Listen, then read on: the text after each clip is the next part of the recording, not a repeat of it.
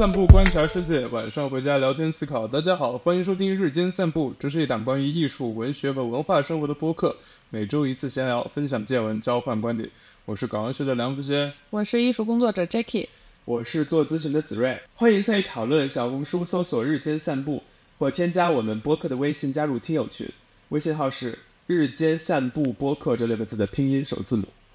今天我们要因为讨论一个跟性别有关的话题，所以为了平衡我们播客的性别比例，我们比例 对，我们邀请了一位朋友玉薇，然后她也是艺术从业者，然后很显然是位女性，做个打个招呼吧。大家好，我是玉薇。没别的啊。没有。OK，反正玉薇也是做艺术相关工作的，所以也很。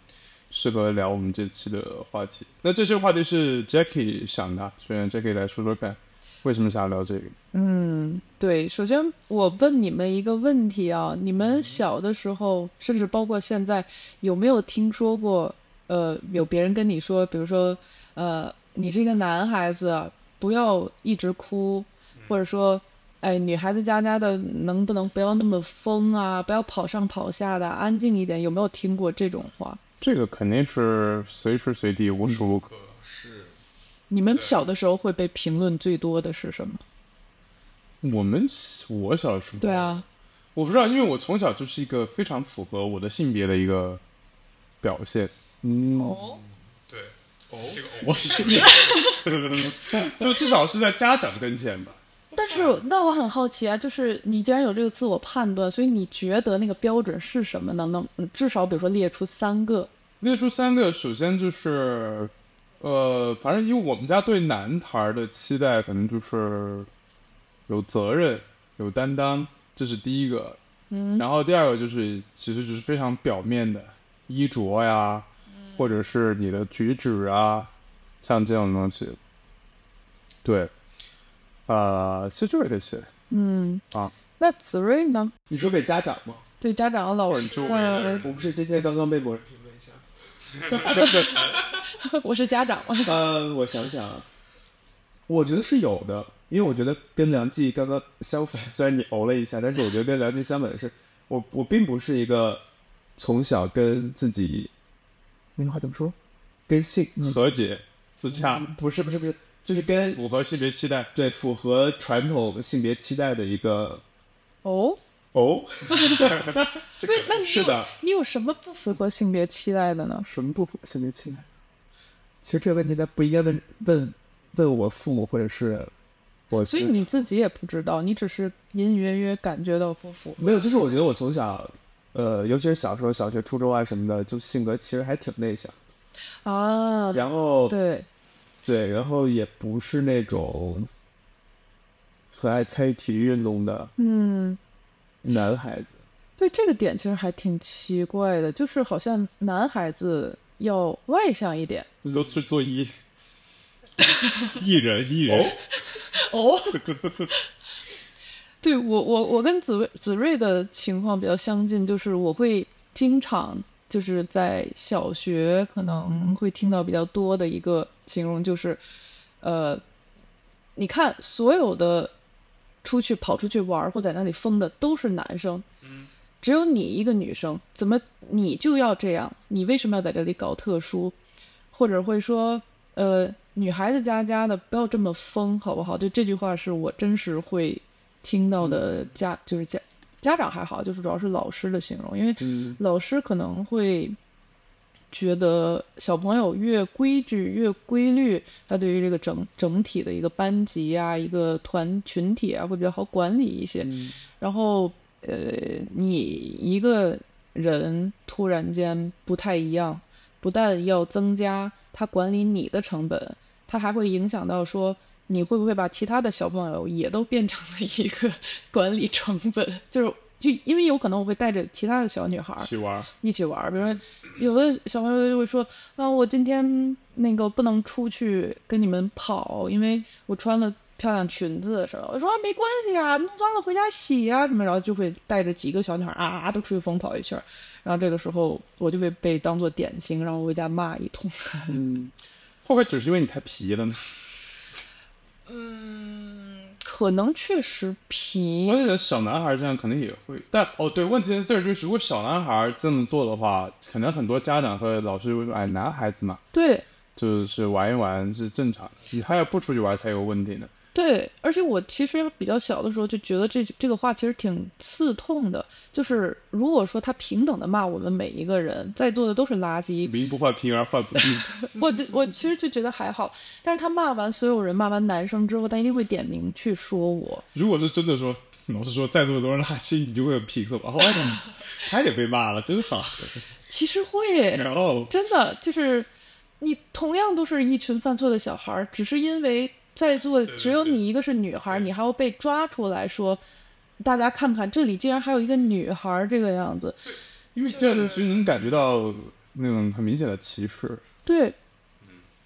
我我不知道男生会不会有相对的这种情况，比如说，你看这群小女孩都在屋里玩，然后把一个小男孩拎出来说，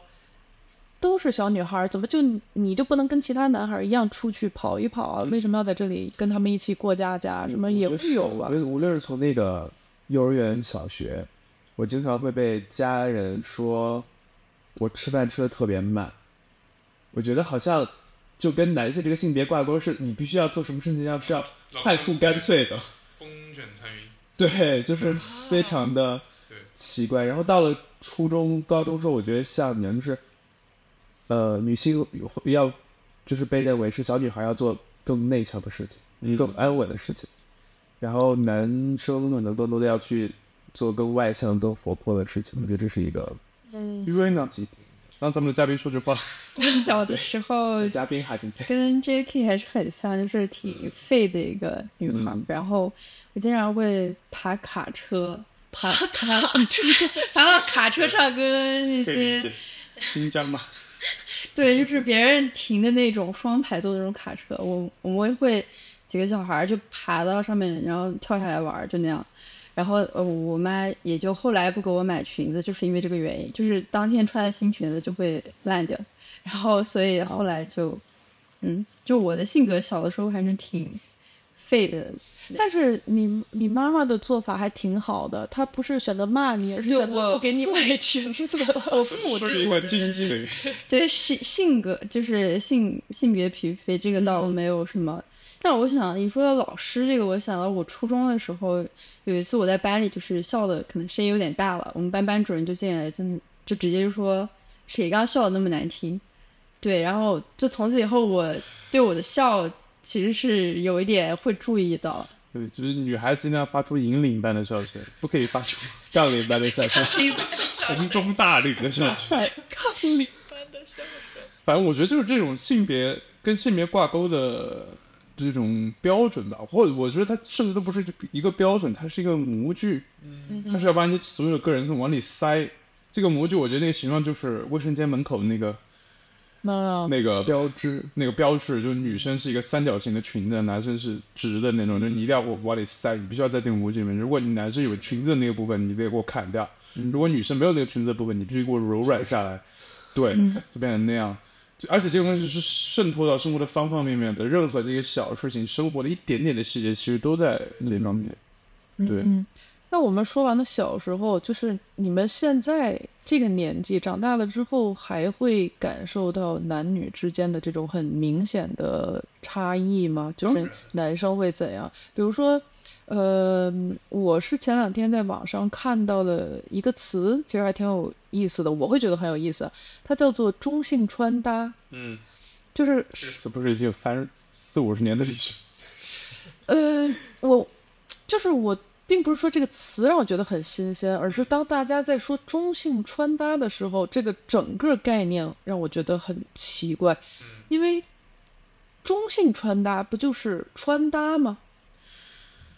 为什么会有中性穿搭？因为因为我们的习惯或者我们的基本盘就是区分男女的，嗯，所以这个时候你说一个中性，大家觉得哦，有一点敏感，有一点有意思，有一点怎么样？但其实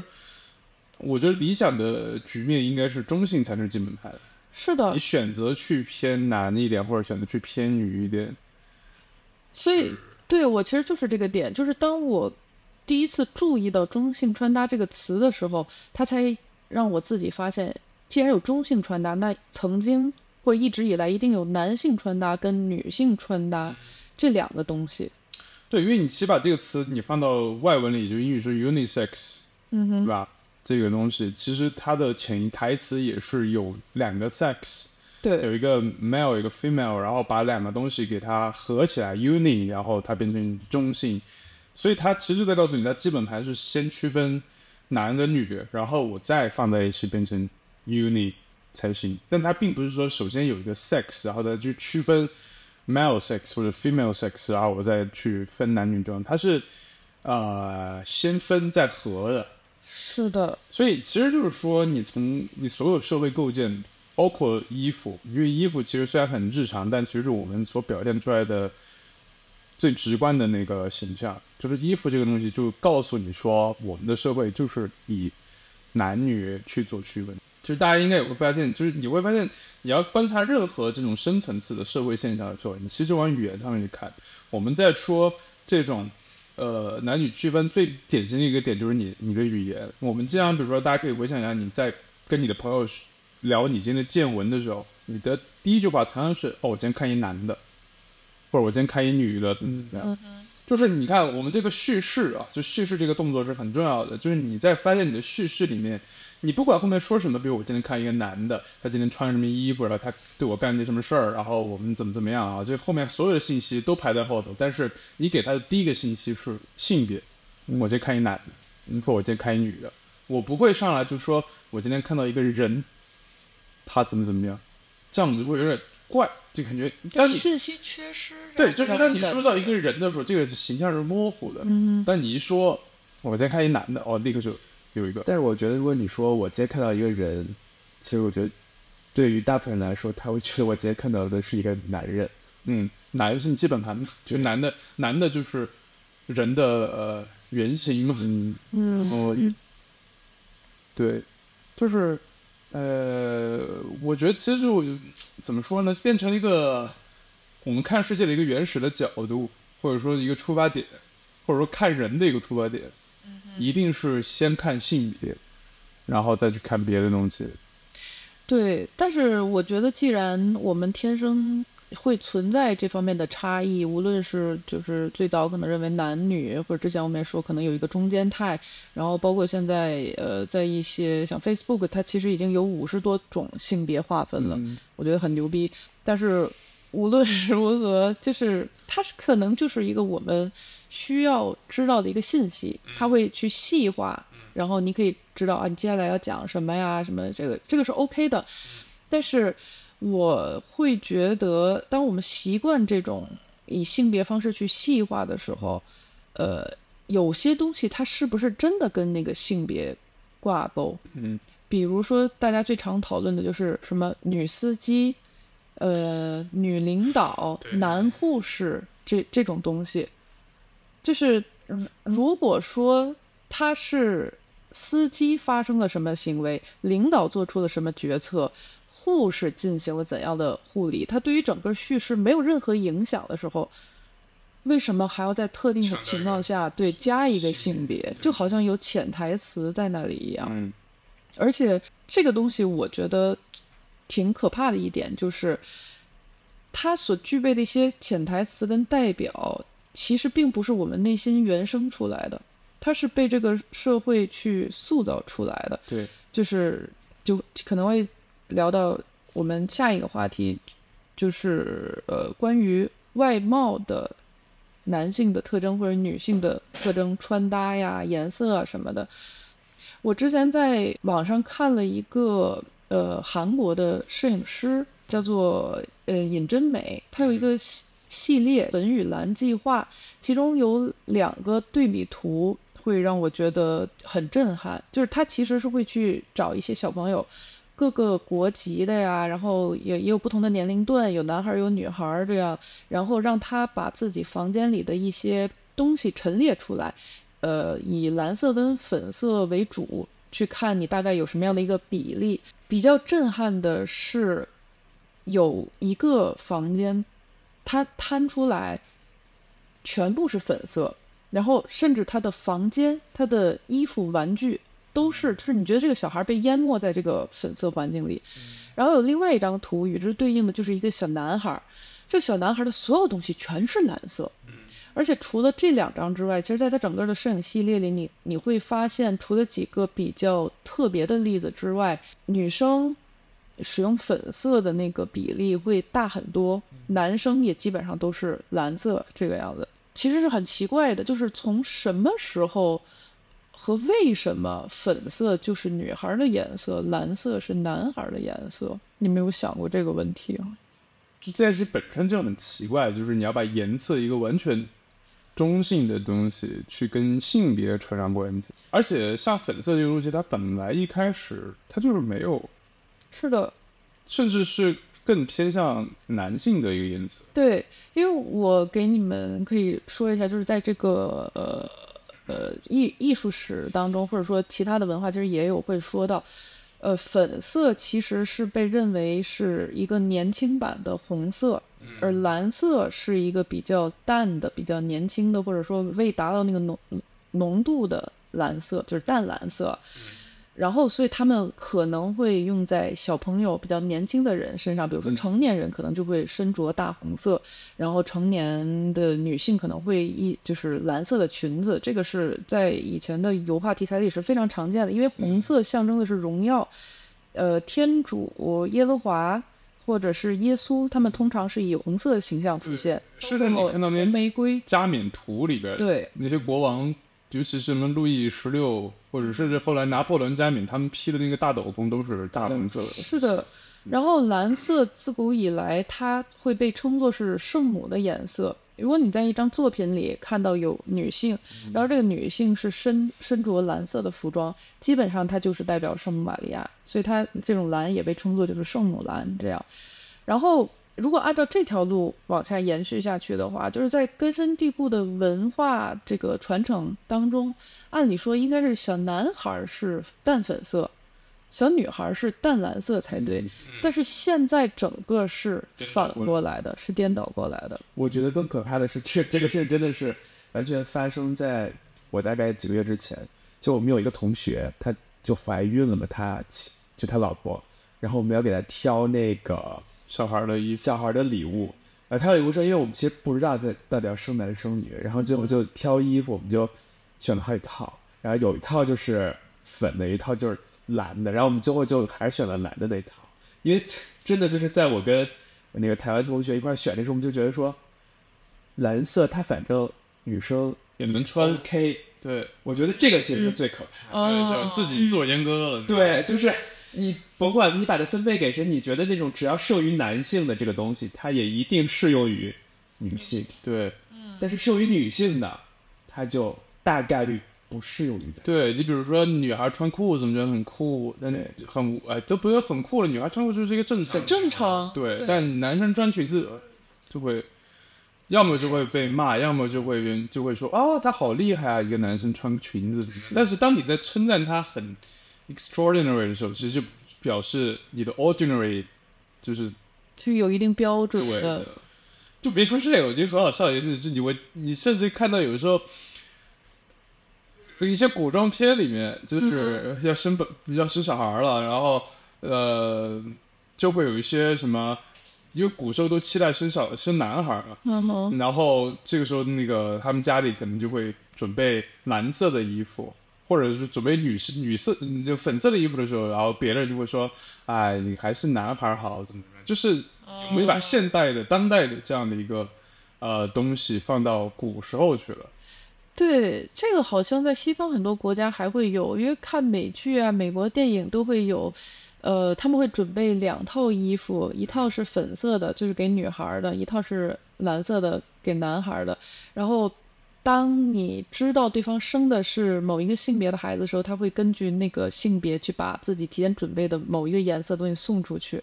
卖衣服的成了最终受益者。你说的这个很对，其实这个东西就是受益的是商商品，是商品社会，而且也也是商品社会对在消费主义行为嘛，他在反向的在洗脑我们这件事，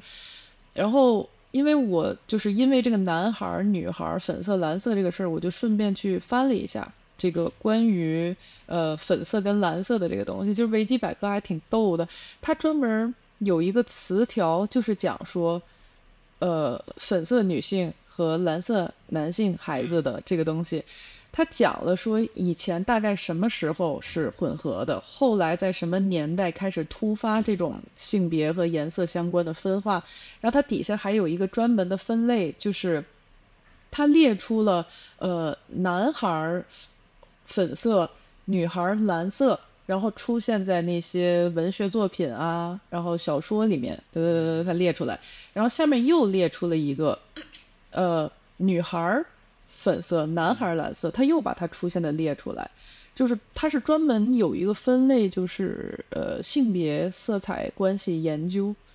我觉得大家可以去翻翻那个，会发现，呃，这种颜色跟性别直接对应的时期，其实集中在十九世纪末和二十世纪初，在此之前是非常平衡的，就是男女是什么颜色很随机，嗯，它没有这个直接的关系。而带来这种分化的国家其实是美国，美国白人男性就是整个人类的标准。原型。对，是因为美国开始走向一个繁盛啊，然后商品大量的去制作啊，然后包括输出还有广告，然后从美国作为一个出发点开始影响到了，就辐射到全世界。而且我觉得，我就是我国可能被这个影响的还蛮大的。嗯，对，就是经济决定一切嘛，嗯也就是经济决定审美。就我觉得性别被塑造这个事情，它其实绝对不只体现在一个简单的颜色或者衣服上面，嗯哼它完全变成了你个人身份上的东西。嗯比如最简单的事情，职业，就我们刚刚说，我们会专门去强调女司机、女医生、女律师，嗯其实是因为我们中中文里边，我们一说律师，一说医生，我们会默认他是一个男是的。男性，对，因为我们中文没有阴阳性嘛。那你比如说去到一些有阴阳性区分的这个呃语言，比如说法语，比如说波达语，我们能举一些例子吗？举不出。对对哦，对哦，有听众朋友，我们现在此此刻四个人终于第一次聚在了一起，对，聊这期的播客。然后我们现在地处呃葡萄牙里斯本，我们在出去度假。对，anyway 说回来，就是在这些区分阴阳性的语言里面，比如我们拿法语举例子，法国我们知道是一个女性主义非常高涨的一个国家，但依然在它的语言里面也是有这种漏洞的，比如说很多的职业。比如说 medecin 医生、嗯哼，老师。professor 老师，对 doctor doctor 呃 author 对对对 author 也是 author 就用的 author 作者 écrivain 作家什么样的 AK 班的吗？没有没有 écrivain 呢也是后期才出现的东西，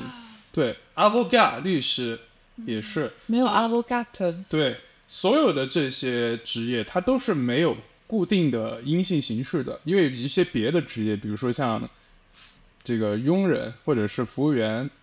对啊，有这个对 ouvrier ouvrier 吧，就是 ouvrier 啊，就所有的这些一般的职业，它都是有阴阳性两种形式的，有男的有女的都可以做这个工作。但是像我刚刚举到的那些比较在当时高精尖的一些职业，它就是完全没有正式的阴性词形的。所以现在通行的办法就是，要么像我们中文一样，前面加一个 femme 女字儿，嗯哼，就是比如 femme médecin，femme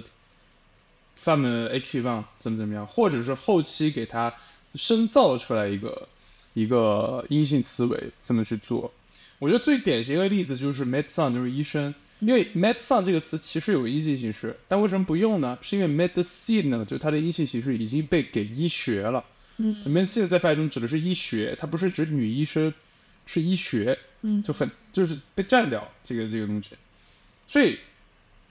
从语言出发来讲，就是说我们人的或者说最基本的一个社会属性，就我们的职业、我们的社会身份，嗯它已经就是一个被塑造的东西。为什么我们会觉得我需要去强调女司机，我需要去强调女这个女这个女那个的女门卫，对吧？我们都很多会这么去讲，就是因为在我们的潜意识里，社会潜意识里，这个东西它就不是给女人做的。嗯哼，但反过来，我们也会说男护士、对，男幼师、男男什么男舞蹈演员、男秘书，男秘书。对对对，我们特别讨厌“男秘书”这个词。对，就像男秘书这这种词，就是因为我们觉得这些比较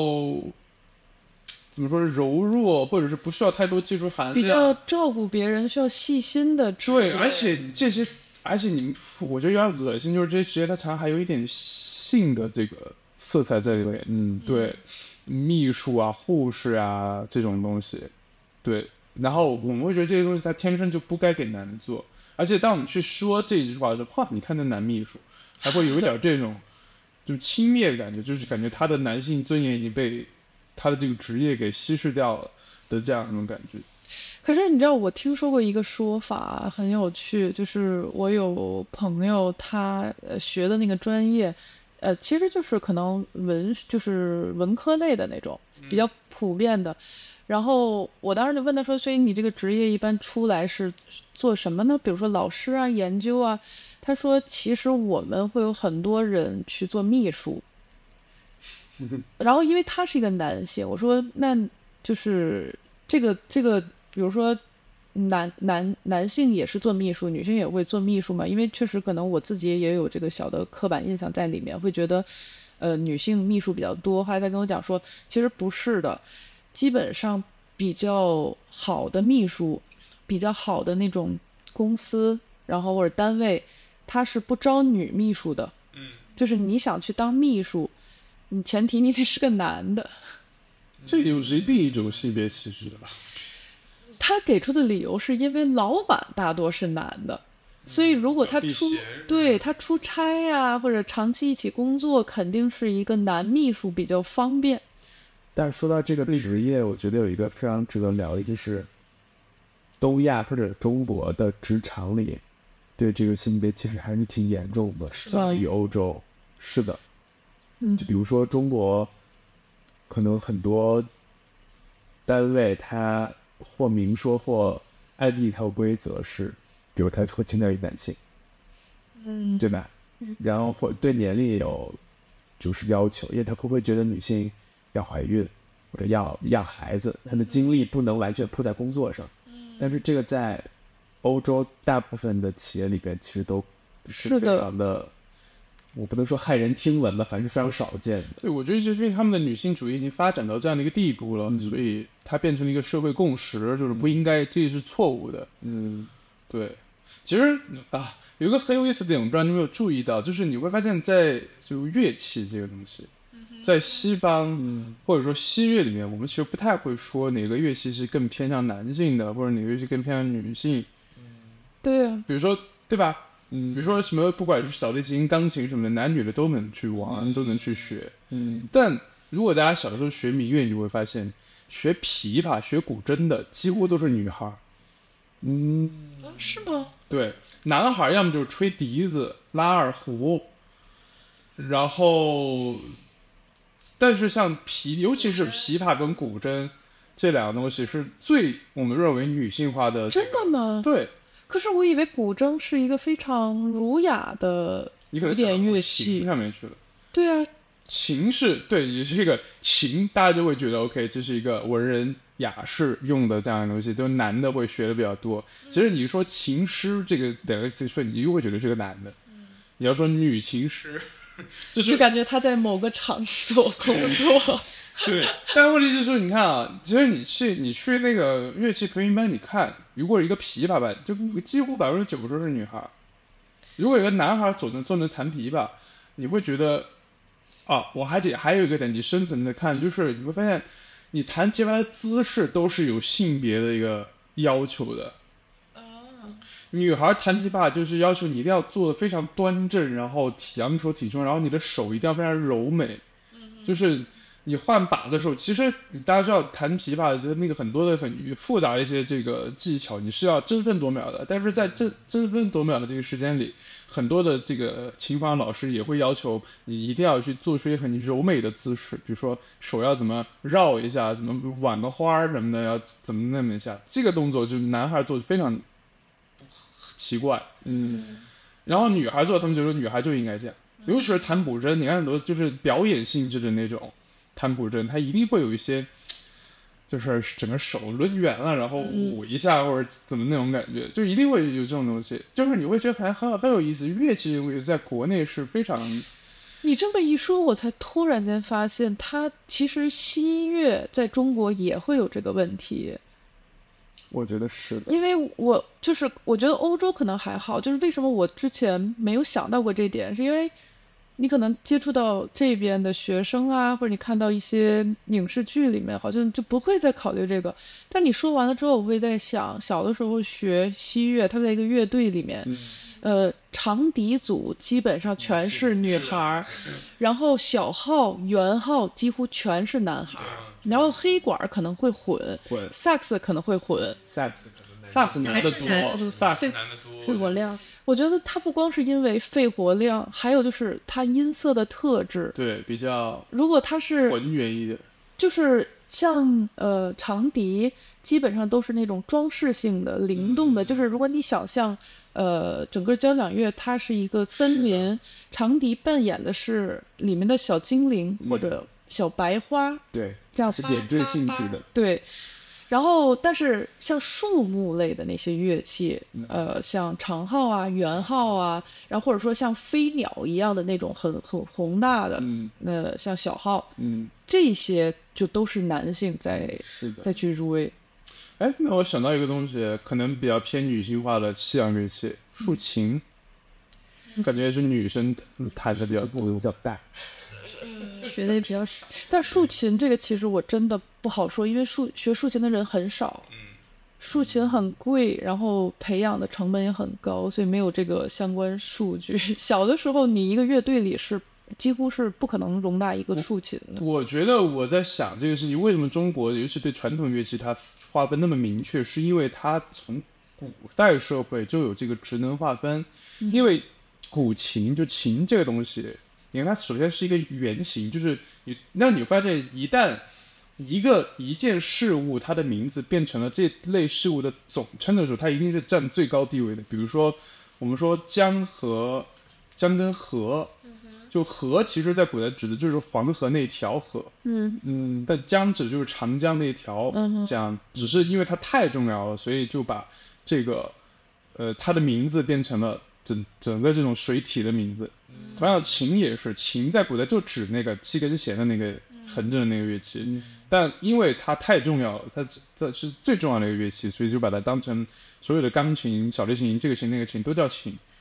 那因为这个乐器在古代时候就是被认为是最特殊的那个乐器，因为它你玩别的乐器都会觉得你玩物丧志，尤其是乐工这个东西，在古代地位是非常低的，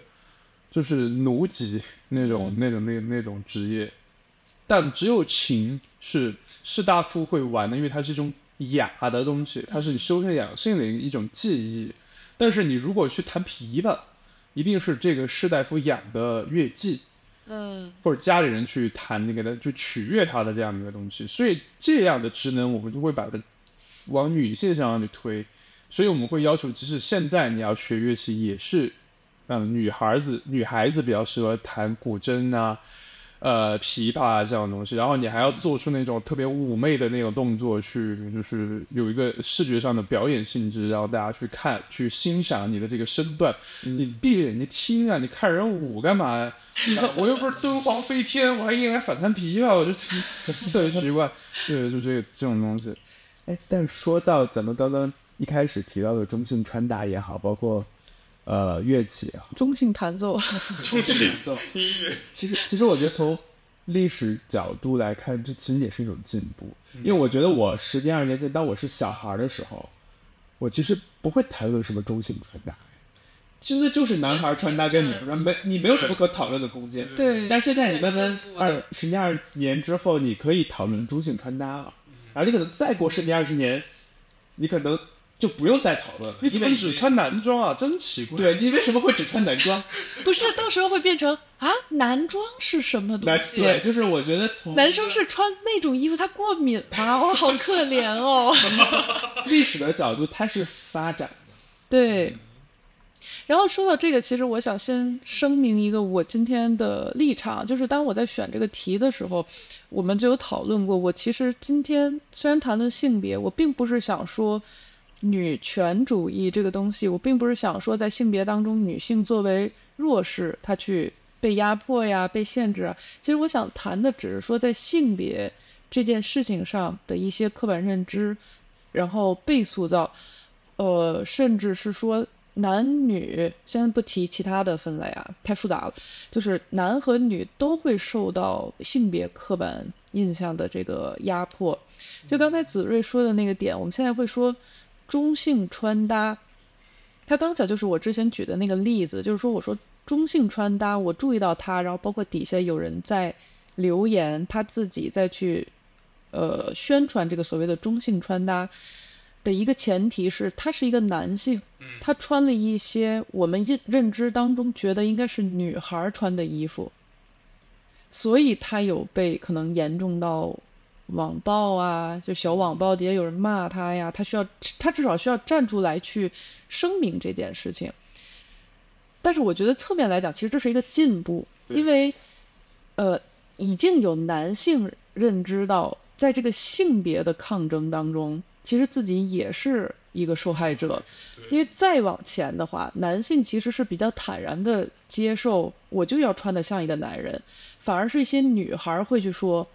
我为什么不能穿西装？我为什么不能留短发？上个世纪二三十年代那会的香奈儿啊，其实就是那些对，Yves Saint Laurent 什么的，Tomboy 那种。对，哦，对，法语有个特别好玩的词叫 garçon，是吗？对，就是 garçon。嘎送是男孩的意思嘛？对。然后他们创造了，就是给 g a s o n 加了一个阴性词，就是女男孩。嘎送的。哇，一直有一个，就是 男妈妈。男妈妈是没事了，我去。有一个，还有一个词叫做 garçon manque。我没有听过。就是假小子。啊。我觉得是类似的一个东西。还有那个呃呃，grande garçon。这不是一牌吗？对，但是其实 g o m z i g a t o n 就是因为那个川宝林，嗯呃，因为她自己是女设计师，然后但是她会被人说呃像假小子，或者她想宣扬一个就是女孩像男孩一样，所以他那个品牌叫做 Gomde Garson 对，对，还说一下吧，就是 Gomde Garson 在法语里面，就是大家可能看那个牌子特别难念，其实意思就是很浅显，就是英语的 as 或者 like the boys 和男孩们一样。的这样的一个感觉，嗯，其实说白了就是，昨天我们喝完酒在讨论一件事情，就是我们现在虽然一直在说男权社会，男权社会，是的。说的没错，但其实你本质上来讲，它其实是一个父权社会，是的，就是男性们也要有一个清醒的认知，就是你不一定因为你是男的，你就天然在所谓男权社会里面，你就可以占统治地位，嗯，你其实也是一个被统治地位，因为不是每个男的都能当爹。可能是孙子，可能是孙子，对。而且这个也是，我觉得有一些男性可能还没有意识到这一点。当他在做所谓父权社会的帮凶的时候，其实他自己真的是在做孙子。他可能爹换了一轮又一轮，自己永远依然是孙子。就我觉得一个很好很有意思的事情，就是大家可以想想看，如果你在生活中去批评一些爹味行为，或者一个人他爹味很浓的时候，你去看看，其实他就是在。竭尽全力，很绝望的想要当爹，因为一个人他为什么会出现爹味儿，就是因为他想当爹，但当不了爹。如果他真的能在社会中当爹，你是看不见他的，他是一个看不见的上层。嗯，当你发现一个人他爹味很浓的时候，他就是在无时无刻的竭尽全力的去表演爹。嗯，那我就是我们，我跟玉薇作为两名女性啊，问问这个子睿跟。梁福些两位男性，就是你们在这个男权社会或父权社会下，你们有没有有一瞬间意识到，我是一个男的，但是我为什么要这样？就是有感受到自己被限制、被压迫的状态吗？太多，嗯，就我讲一个吧，就是我第一次，就是我我以前是一个特别爱哭的一个人。对，但是有一次事件之后，我几乎就不哭了。就是很少哭，就只有可能在我一个人的时候，我会，因为我是那种我我经常哭不是因为别的，是因为就比如说我听到一个音乐，这个音乐特别打动我，或者看到一个甚至那个电影都不是说它有什么情节，就是一个画面非常的美，就是美到我说不出话来，就是我的，因为我觉得眼泪就是一种表达感情的方式，就是你你所有的语言，所有任何东西你都表达不出来，你只有通过生理的一种东西去表达。我觉得眼泪就是这种东西，我是经常会听到一些音乐，我就就是很生理性的那种泪水，或者是疼，嗯，疼的时候，我经常会被疼哭，就是真的没办法，就是这个就是生理性的泪水，你是控制不住的。然后是有一次，就是啊我忘了哪一年了，反正我在法国可能两三年，然后有一年我回家，因为我从小很少跟我爸在一块儿，因为我爸是从小在外面上班，就是在外省上班，然后跟我是我们俩感情非常好，但是呃就是互相不了解，嗯，对。然后有一回是那次回家，就是我爸还是在外地，但我跟我妈自己在家里边。我当时因为一个什么事儿就跟我爸吵起来了。那个时候其实非常小，但我当时当时的点就在于他完全不知道我在说什么，我想要什么，但是他就是以一个爹的身份命令我必须要这么做，因为他觉得这样对我好，所以我当时非常憋闷，就因为这个事情。这是首先是已经是一个点了，再回答你刚刚那个问题。但我当时就是情绪有点崩溃，因为我那会儿就开开渐渐渐的有一点点抑郁症的那个呃前兆出现，然后我那会儿就有点崩溃，我就那会儿就跟我爸就吼了一句，然后我就把电话给挂了。然后我妈这个时候就说：“你怎么可以这样跟你爸说话？”因为我妈觉得我爸很辛苦，然后他对我很好这样子。然后我当时一下就崩溃了，就是我当时有一种非常绝望的感觉，就是即使跟因为我跟我爸妈感情其实非常好，但是我当时非常绝望，就是我跟我最爱的人都是完全彻底没有办法沟通的。我当时绝望你在这儿，然后我就是就开始爆哭，就我第一次在我妈跟前那种就是爆发性的那种哭泣。但是我我当时我的想法可能就是，我妈可能会过来抱抱我呀，或者怎么怎么样。但我妈第一反应是去把窗帘给拉上吧，把窗子关上，把窗帘给拉上。就是我相信我妈没有任何的恶意或者什么，她就是一个下意识的社会性的反应，就是大家都知道我家小孩已经长大了，就是在读研究生了，然后这个时候小孩在家，一个小男孩，一个男孩，都不是小男孩，一个男的，在家暴哭是很丢人的一个事情，是不 OK 的一个事情，所以他会他的第一反应下意识那边就会去把那个门窗给关上，然后再过来说你怎么了？哎，你不要。然后其实就在我妈我看到她去关窗那一瞬间，我立刻就不哭了，不是说我要刻意去压制不哭，就是一个生理性的停了，就是就是，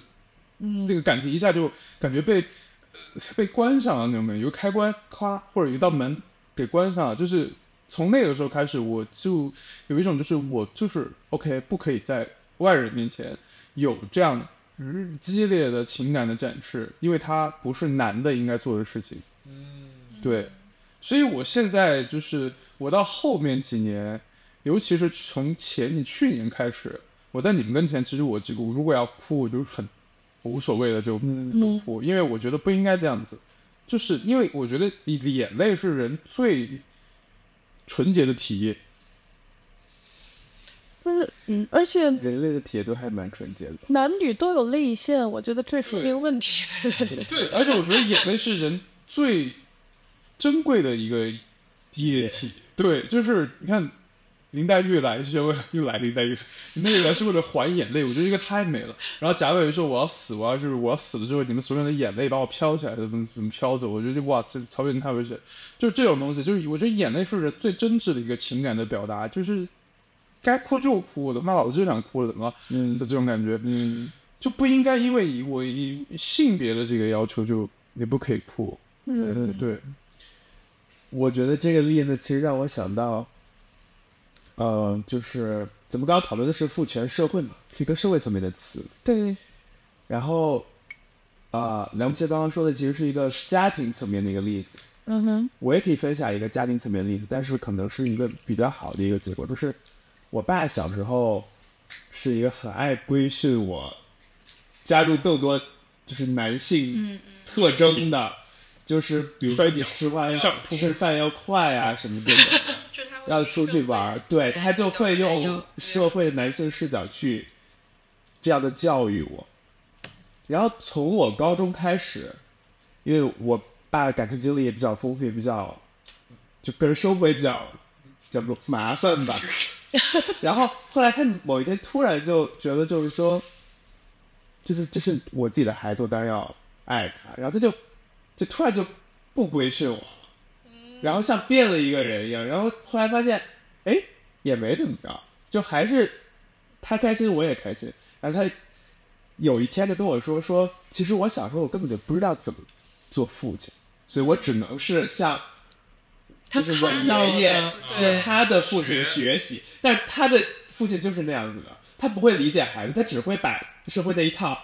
再过来传达给你。我们刚刚聊父权社会是在这个整个社会当中，父权是占有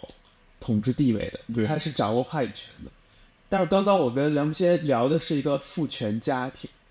但是我爸的这个例子是，其实是当他在某一刻选择放弃了这个父权，在一个家庭的这个单位放弃了父权之后，其实不光是我开心，他自己也开心，因为他后来也大量的跟我分享，他小的时候遇到了什么什么样的烦恼，他小的时候也有脆弱的一面，也有也会被人欺负，即即即便他作为一个父亲，而且他作为一个父亲跟自己的孩子其实分享这部分其实是挺难的，嗯，就是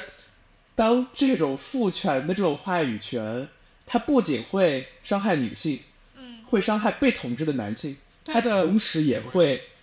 归就是怎么说束缚这个统治的这个父权的这些这个群体。因为我其实觉得在中国家庭里的这个父亲其实很可怜的一个角色，是的，就是他其实也真的没有到真的社会层面上的爹的那个地步，嗯，但是他在家庭里面，他又被逼迫着去成去当爹的这样的一个角色。但这样的角色，其实我觉得他就是把自己跟自己最亲的人的那个感情连接，主动的去，或者说被社会层面上的被逼迫的去切断了。嗯，你再说回《红楼梦》，就是贾政就是很可怜的，我觉得，他就是必须要去打贾宝玉，其实他非常疼这个儿子，他怎么可能不疼这个儿子呢？因为你看他贾珠他长子死了，就这么一老来得子得了一贾宝玉，而且其实有些他们在那个嗯建大观园的时候，其实他是非常大家去细读那一段，那段真的就是中国父子关系的一个最好的缩影，就是他其实非常自豪自己的小孩，就在他的那群门客面前，就是能够非常机敏的，就是让他题诗，让他去提这个牌匾，他可以非常优秀的把这个文学素养很高的把他这个他想要表达的东西表达非常得体，非常有才气，但是他一定是贬他的，一他一定要在就是这群外人面前去就是贬斥他的儿子，因为这是他作为父亲他应该做的。其实他内心很很骄傲有这样的一个儿子，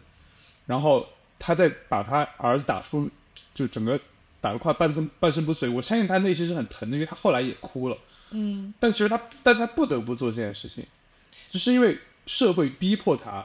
去做这样的一个父亲。是的，就是你刚才说的“不得不”这个词，我觉得挺妙的，因为有时候在这种无论是对男性还是对女性的跟性别有关的这种刻板的规训里，我都会觉得其实他们有一个隐形的，呃，是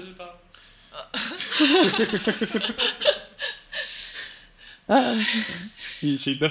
我想说的是，他都感觉有一个隐形的假想敌。其实他们在怕某一个东西。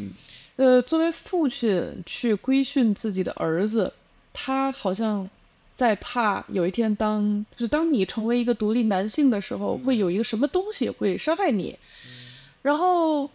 呃，当在性别对立产生的时候，比如说男性看到女性出现了一些不符合他们认知的行为特征之后，他们似乎也是出于一个假想敌的状况，就是觉得你如果这样了，那个豺狼虎豹就在你身后，马上就来了。但其实你问他们，他们在担心什么，是说不出来的，所以最后只能说你这样是违反就是生物什么 对。这个我有一个理论，或者是也不是我自己的理论，就是我看到了一些我了解的东西，其实就是有两个情况，就是什么呢？就是呃，男性的这种恐惧，一个是俄狄浦斯情节反过来的一个反作用，因为男性都想要去弑父，弑父，然后去，因为其实你会发现，这个东西不只是在心理层面上，其实在这个作者的写作的这个层面上也是，你会发现所有的男作家，他的身份焦虑都来自于我写的不如我的后辈好。所有男作家可能都会，中国人可能会想曹雪芹，可能会想就是这些写的很厉害的作家，可能呃西西文作家可能会去想马尔克斯，可能会想托斯托夫斯基，对吧？福楼拜这些人，所有的男作家都是在向自己的前辈们去，呃，因为他像一个家族的谱系一样，嗯，男传男的这样子往下传。女性作家其实是被排除在外的。女性作家，如果你之后去聊这件事情，我们可以单聊一期，就女性作家的身份焦虑来来自什么地方？它其实就来自于她不被承认的这样的一个作家身份。那个我们就放在之后再说。反正男性的这种恐惧，因为他他必须要去压迫自己的男性后裔，就是因为他知道，因为他自己也是这么来的，他自己也是通过弑父，然后达到权力的顶峰媳。妇熬成婆，怎么突然想到这个词？对，儿子熬成爹的这样的一个东西，对，所以他需要去压抑自己的这个后裔，需要把这个俄狄浦斯给送出去，让他出走，让他怎么？因为他知道最终他一定是会被儿子给杀死的。因为我听到很多的这种就是家庭暴力的事件，就是呃，爹打打小打小孩儿，打男孩儿，尤其是。最终这个家暴停止，不是因为这个爹某一天幡然悔悟或者怎么样，这边都打不过了，对，完全就是因为物理力量上的打不过了，小孩开始回去还手了，可能是初中开始或者高中开始，小孩就你你给我一巴掌，我我也一巴掌给你扇扇起都起都起不来。就是最常见的一个很烂俗的台词，就是你翅膀硬了是吗？其实我觉得也是这个意思。对对对对对。还有另一个就是另一个层面上的，就是这种男性的气质或者这种所谓有毒男性气质的这个根源，我觉得在哪儿呢？呃，我这点体现在很多顺性直男对于同性恋的恐惧。对，这个很很奇怪，我觉得这个恐惧是因为，嗯，就是很多我会你会发现很多直男听到有同性恋存在，他第一反应是恶心。恶心和害怕。他的这个恶心的点在于，啊他会不会爱上我啊？他会不会猥亵我啊？就这种感觉，会不会对我动手动脚，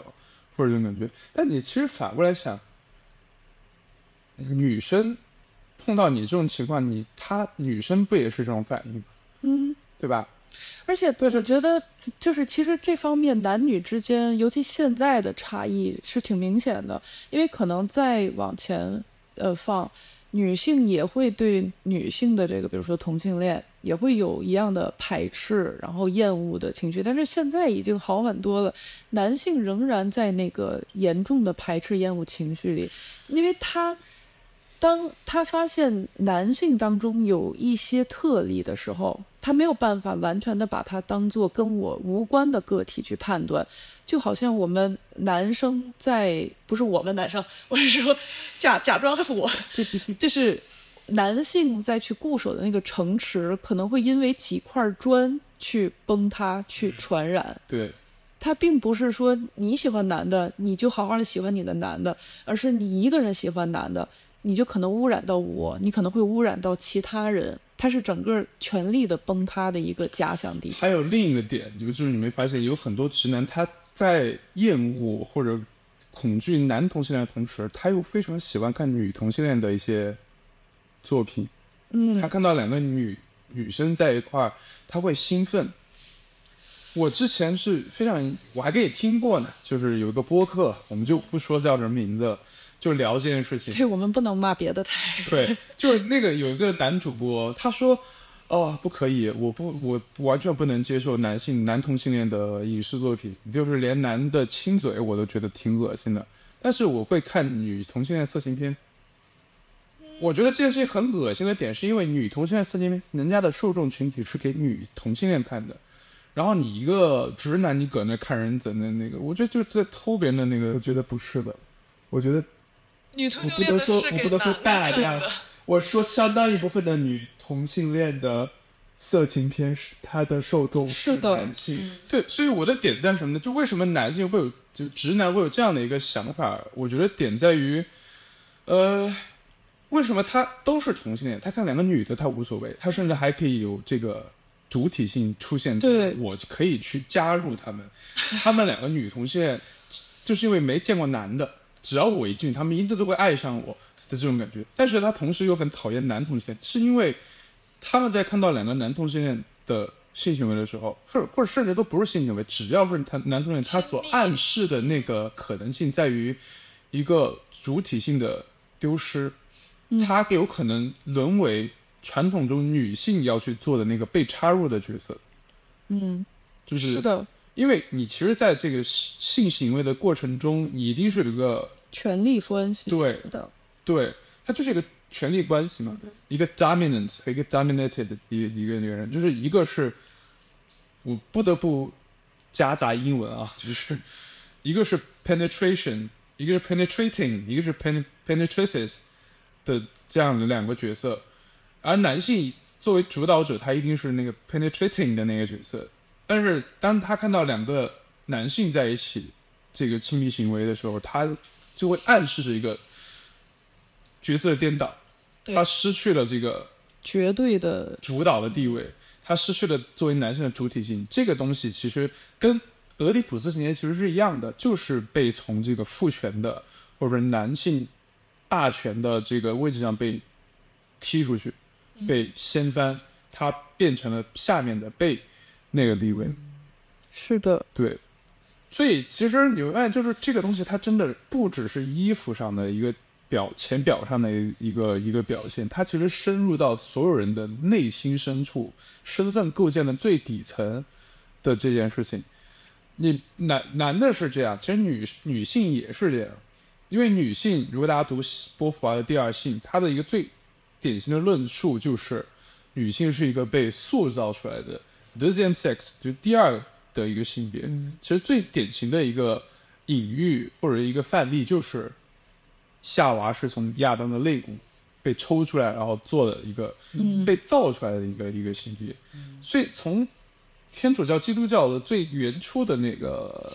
原型开始，女性就是一个被塑造的一个一个结论。因为我觉得波伏娃在第二性的前言里面举了一个非常好的例子，就是女性为了去表达一个观点，她需要做出巨大的牺牲。这个牺牲在哪儿？它是一个非常本质化的一个牺牲。比如说，她呃，经她举的引的一句话是，男性经常对她，因为她作为一个女性知识分子，会有很多在那个年代，嗯，其实现在也是会有很多男性攻击她。她说那句话就是：“您之所以会这么想，完全是因为您是一个女的。”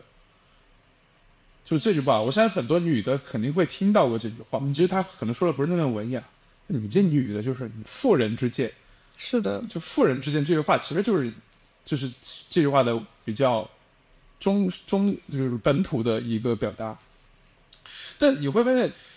女性如果要去反驳，就波伏娃就这么说，就我为了要去反驳这这句话，我一定要做出非常大的努力，我要去抓住这个事情的 very day，就是本质、reality。我要把这句这个东西，这个事件运行的本质就，我首先我要去抓了这一点，然后我要把它阐释清楚，才能够去反驳这句非常没有道理的妇人之见。因为你这这两个东西，你放到本质上来讲，就是男性只需要站在他作为男性的主体性上，我是男的，我就可以直接说你这个就是错的，因为我是男的，我就可以把你的这个主体性给去掉。但是女性是我要去反驳这句话，我不可以以我作为女性的主体性去，我不能说我就是女的，我这么说就是对的，这么说别人就会哈哈哈就会笑，他必须来到客观性的。就是主体性它不可以，它必须来到客客观性，它必须从那个 ob objectivity 出发，从客观性出发，他必须要抓到事情的真相、事情的本质，才能去反驳这些话。所以问题就在于说，因为女性是一个被塑造的东西，被被塑造的一个性别，被塑造的一个身份，所以你必须要先去把自己的，呃，因为波伏娃他当时的他给的那个那个那句话就是说，我为了去。嗯，反驳这句话，我必须要牺牲我的主体性，嗯，我必须把我的存在完全赋予客观性，我必须要成为一个真理女神，是的，才能够反驳这句很简单的妇人之见。因为女性在无论是这种呃争争论当中，还有很多就是抗衡关系当中，其实男性就是你你说的我们那种其实就事儿论事儿就可以，但是女性在辩驳的时候，她抗争的并不是我面前的这一个人一个个体，她其实抗争的是是历史、是文化、是社会。是对，它是一个，它在跟整个人类的这个东西在抗衡一样，而且你说到这个，让我想到一个其实挺可怕的一个可能性，就是妇人之见这个这种状况，其实在它有一个女性版的，但是女性版的并不是好的，就是女生会说什么。家里面的事儿，你一个大老爷们儿就别跟着插手添乱了，你明白吗？就是有点裹脚的一个概念。对，他就有点像古代皇帝说：“我们后宫的事我来处理就好了。”就是好像，呃，这个社会给了女性一个假装的小乐园、小领地，然后大家就真的过家家了，就说：“哇，我们有自己的领地哦，你既然不让我出去，你也不要进来哦。”但是他不知道外面的世界是无限的，自己在圈在里面。这个东西你说出来，在表面上或者说表面上看起来好像是一半一半，你管外面的事，我管里面的事，但里面是就那么一点儿，外面就是那么多，你能千分之一、一万分之一。而且为什么要分？就是这个男的不回家了吗？他不上床了吗？是。对，我觉得刚刚这个说波凡的第二性让我联想到了很多现实生活中我身边发生的白人男性的具体案例，跟这个是一模一样。来吧，是批判。对呃外国人那种。我觉得是真的会有大量的白人男性认为，如果比如说这个组织需要有一个 leader，他就天然是那个 leader。哦，真的如果如果如果你一个其他性别或者其他种族的人，你想做这个 leader，你需要证明的不光是我比你有能力，你需要证明我比你有能力很多倍，是一个非常非，我觉得跟你刚刚讲的那个第二性非常非常相似。他对抗的不是这一件事儿，不是就事论事，而是整个历史，就是为了做同样的一件事情，他付出的努力非统治者需要做出比统治者高出一百倍的对和更多的的努力的努力。而且你刚刚说的那个自己的小花园，我觉得其实对于非白人男性来说，其他的每一类族群都是有自己的小花园的。但是其实整个大的外边的事情，其实都是在我看来都是被白人男性目前还是主导的。这个东西在文学上也有一个呃很典型的影，就是意象。在英文中，他们叫他是英国十几世纪、十七世纪有一个诗人，我忘了具体是谁了，或者年代我也记不太清了。反正就是呃，Andrew in the House，就是房中天使。嗯。就是在男性作家笔下的这个女性，她要么就是只有两种，金屋藏娇的那种感觉，听起来，对，她就只有两种，嗯，可能性就出现在男性作家笔下的，要么就是疯子、怪物、女疯子、女怪物那种，要么就是完美的天使，但这个天使一定是被关在家里面的，嗯就是在你的这个呃内宅嗯。去处理所有的事情，因为那那个诗写可恶心了，你们可以可以去搜搜看，我一会儿搜就是找到那个具体的名字，我会把它放在 show notes 里面。我这里面有一句就是女人的天性就是取悦她的丈夫，就这样。哦。哇，就是很天性，对，就反正天甚至不是吧，可能就我我记不太清了，反正意思就是这个，就是他的反正所有的快乐存在的价值就是取悦，而一个男性是一定要被取悦的，就反正这样的类似的这么一句话，就是非常天非常是我这么说是天真的男性沙文主义，就是 就是天真到无耻的地步的那样的一个东西，但这个都是在文学上非常典型的一个。那本书叫《阁楼上的疯女人》，大家没事儿可以去看看，我觉得很好的一本书。对，它就是里面是女性，就是两个角色，一个是呃《简爱》里面的那个啊，就是关在那个男主的前妻被关在阁楼里面，一个疯女人；另一个就是，要么你就是这个房中的天使，家里面的天使，这种对。但是我们聊了这么多，其实我今天有一个疑问，嗯。就是因为现在其实这个时代性别的讨论是很多元的，比如说你刚刚说 Facebook 有五十多个性别，对，对吧？然后现在代词有什么你又什么 he 了 she 了又 they 了，就是很多。然后我其实对我来说，我其实有一点困惑，就是我应该是有一个什么样的性别观？我觉得我会被很多观点、历史以及别人的叙述带走，但是我觉得我本身自己其实没有一个特别成熟的对性别的一个基本观点。我的看法是，我觉得其实日常生活所需的话，对于性别不用认知的很复杂。其实就看我们小时候数学，哇，能解出那种题，你最后发现你在生活当中用不上。怎么方便怎么来。对，怎么方便怎么来。然后呃，性别其实想多了或想少了，如果它不影响你的生活，我觉得都 OK。因为性别的核心问题不是在于我们如何划分性别，我们如何对待性别，而是这种划分出现了之后，它就会开始出现阵营，它就会开始对立。嗯，你比如说，我们刚才一直在说的，男性并不是说在性别当中就没吃过苦，但是现在就会有呃打女权呢、还有前些天聊飞飞说的那个男，就虫字旁的那个男，对他，他变成了大家没有在想说我们要消除这个问题，而在于现在变成了性别与性别之间的对立。那今天可能是男跟女，Facebook 能有五十多种，那这五十多种就可以各种组合，各种互相。去打架。我觉得这个是还是我觉得跟之前我们聊所有的这种女权运动是一样的逻辑，就是所有的这种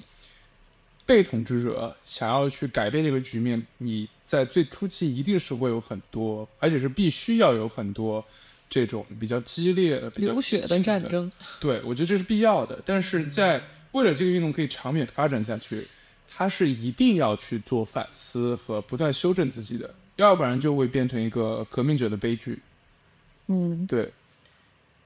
那嗯，因为你有了解过这方面的，比如说性别的研究啊，性别的这种东西吗？或关于比如说现在比较呃流行说的女性主义啊、女权主义啊这些，我以前觉得自己是女性主义，但是后来可能也是受到那些营销号或者是互联网的影响吧。其实我有在想说，女性主义就很多人给自己标榜，或者是当做话题。我就在想，我到底是不是真的是一个女权主义，或者是对你现在觉得自己是一个女权或者女性主义者吗？feminist、feminism、feminist，我觉得应该是吧，因为首先我自己自认为就是自己的定义，自己还是一个女性，我觉得还是会为自己的性别争取一些利益。但是其实我有时候觉得说，就是一个够够格这样一个感觉，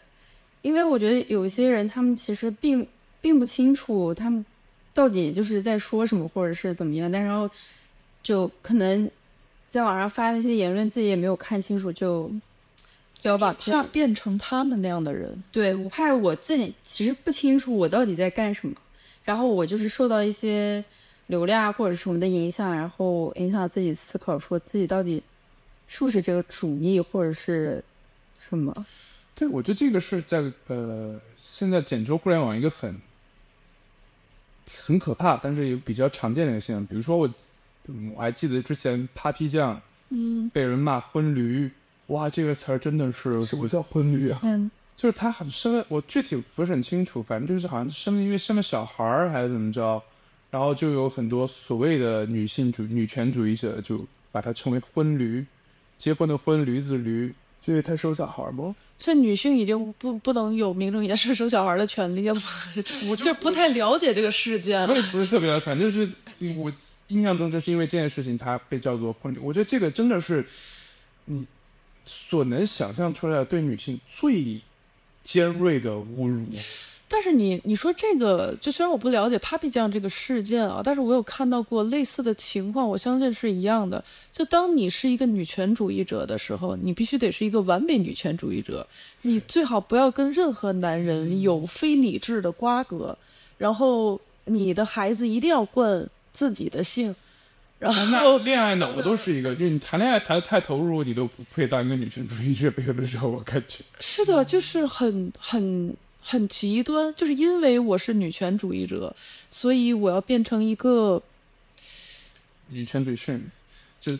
呃，angel out of the house。完全是划开了那个界限跟男性性别的那种感觉，就是有一些女权主义。我就举个我的例子吧，我会在微信读书上面看书嘛，然后微信微信读书有个很好的功能，就是你可以在上面留下你的这个呃笔记，但这个笔记有的时候别人也能看见，所以有时候会别人会会来留言。当时是村上村上春树有一本就是杂文集，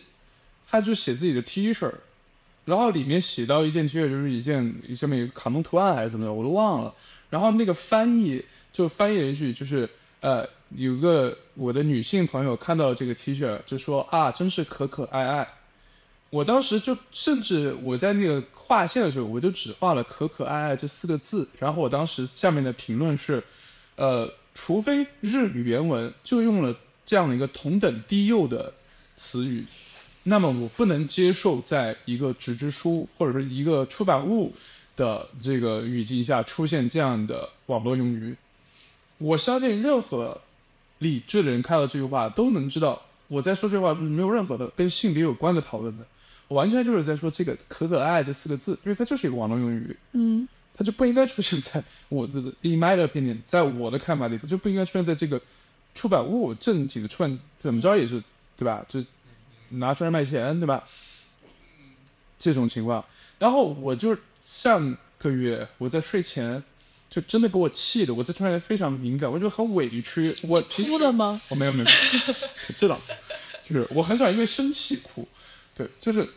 我觉得很委屈，就是我平时在网上这简直是豆瓣什么，我简直是一女权主义斗士，我觉得这种就是，结果我还能被骂，就是有个女生就下面评就在我的那个评论下面就回了一句说，哼，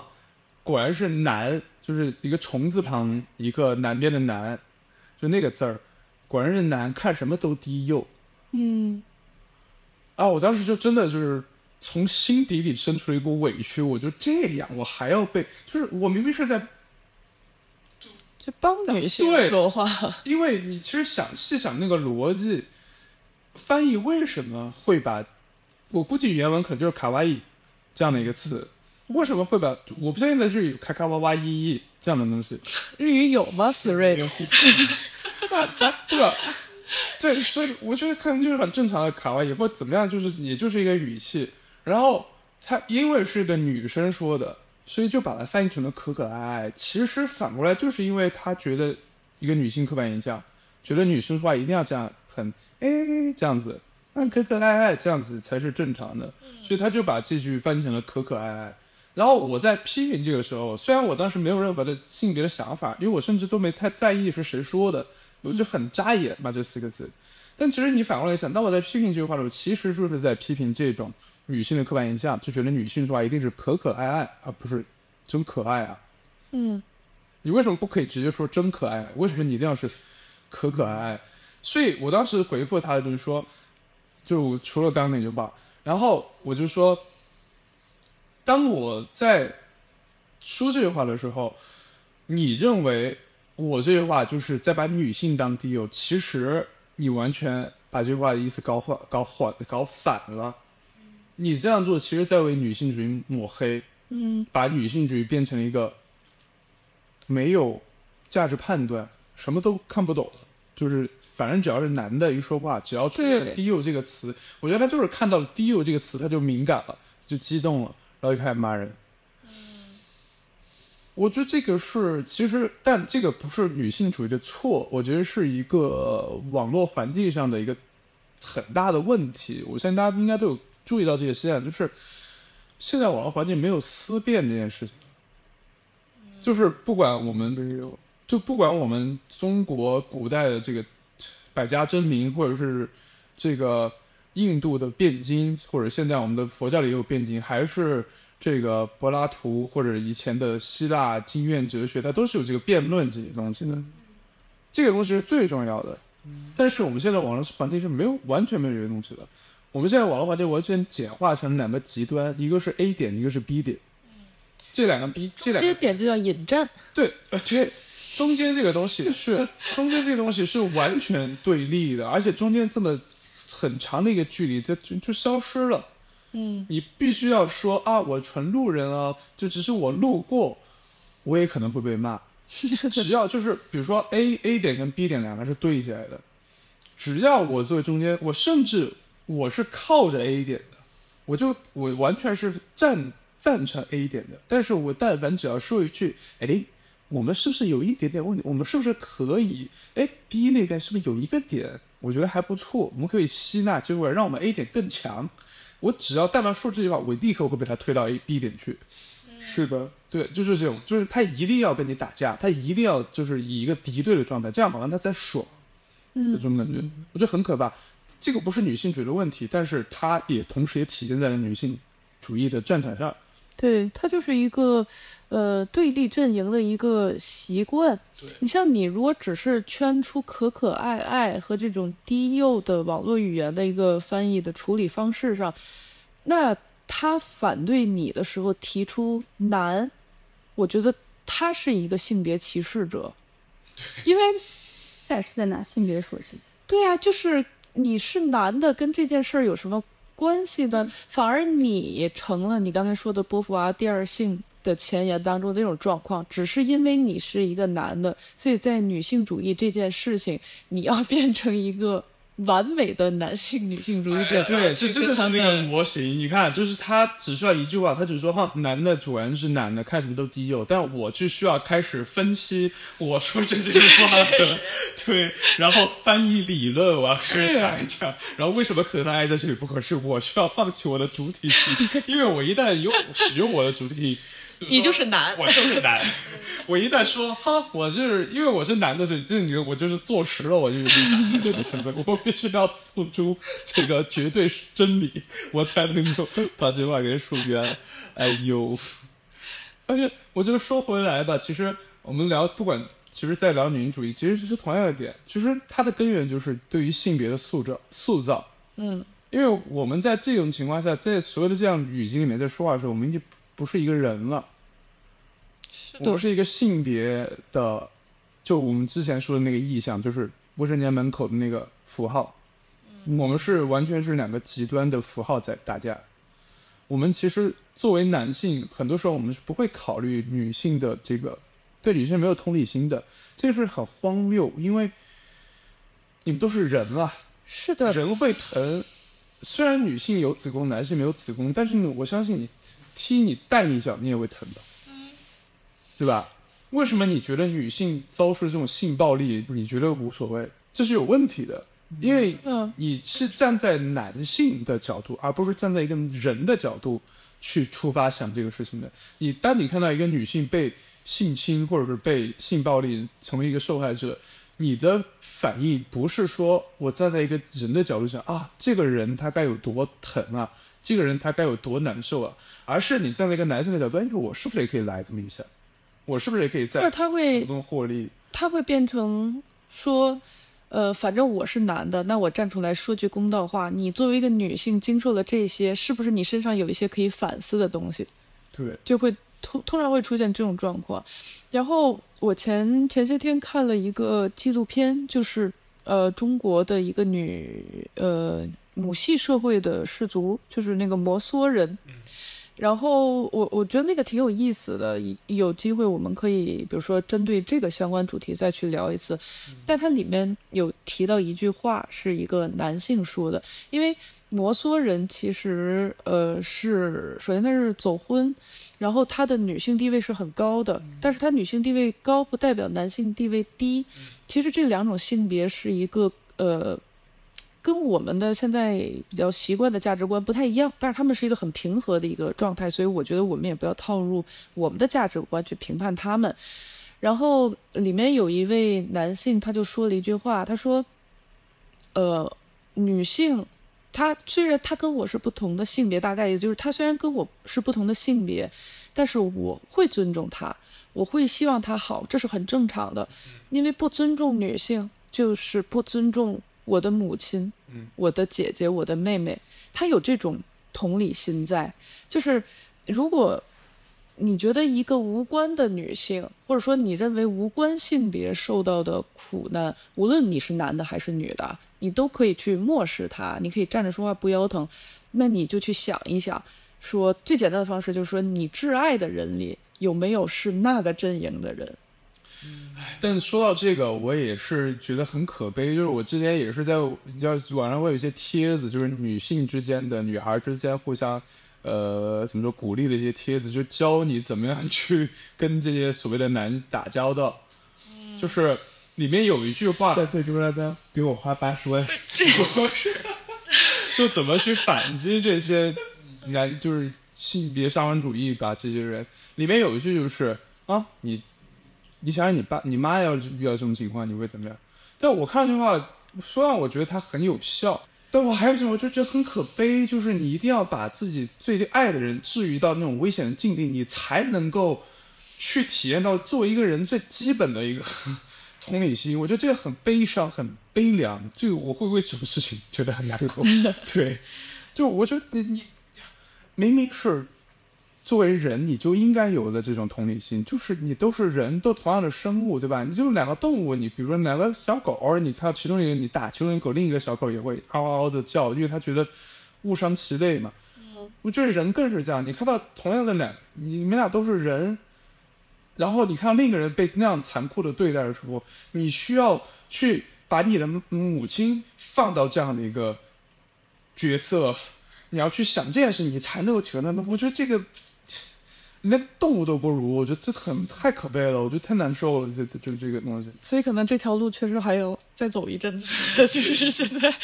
这个标准还是有点低。对，反正我觉得最后最后的一个点就是，性别就是一个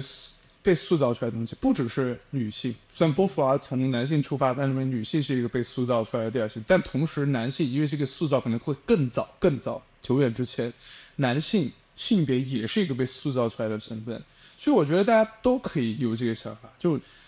尤其是男的，但是女生也可以去试着去想一吧。就是我在看所有的问题之前，我在对这个人做出评论之前，我能不能试着先跳脱出这个，不是说把这个东西打碎，因为这个不可能打碎，也不应该被打碎，因为性别它就是重要的一个身份的标签，能不能就是把它先 meta 放在一边儿，我以以人出发，我去想体会这个事情，然后我再结合我的性别身份去看，因为我觉得你不管是任何身份，不管你是男是女，不管你是医生是老师是这个是哪是母亲是儿子是父亲，你本质上首先你是一个人，嗯，对不对？你是这样的一个物种，哇，这样会套我。哎，我们下期开始聊，就是人是怎么样被塑造的。哎，我跟你说回来，就我觉得最早就是最就是第一步就是你想想作为人你会怎么去看那个事情，然后再去考虑，可能会给你一个新的视角，让你冷静或者理性的去看这个事情。我也再说最后一句吧，就是我觉得，如果我们一定要去为这个事情去战斗的话，你起码要做一个，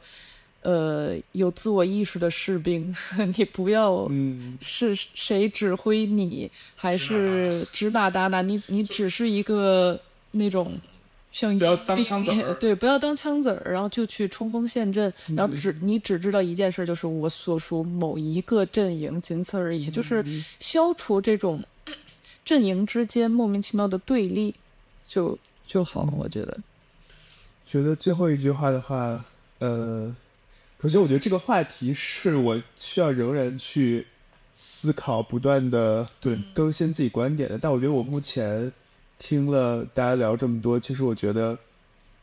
首先我有一个潜意识，我觉得生活的各个层面，人生的各个层面，包括从自然从哲学来讲，它其实都是分阴阳两极的。刚刚讲的性别也好，刚刚所有的事情，我觉得它都是分，不能说是阴阳吧，肯定有左有右。但是我希望我们不要被出场设置所束缚，就要争取更多的选择权。他很多事情都不是出场设置，是人家告诉你你有这个，出场设置。对，它就是一种社会长期形成的规训，就是我觉得你能在每一个层面都保留自己的选择权，对的，是我们作为在当代这个社会要努力可以做到的事情。其实，嗯，我这就是读书的意义吧。大家可以回去听我们之前讲读书的那期啊，这个我是因为那期收听量不够我？要在这里自我广告。现在好，不错。那玉薇呢？有什么最后想说的？就是希望有自己的思考吧，就是不要被互联网或者是所谓的那种阵营，然后就迷失自己的那种想法。嗯，嗯，对，好，那我们今天就聊到这里，好，拜拜。拜拜。吃好撑啊！真的好撑啊，拜拜。我们吃火锅啦。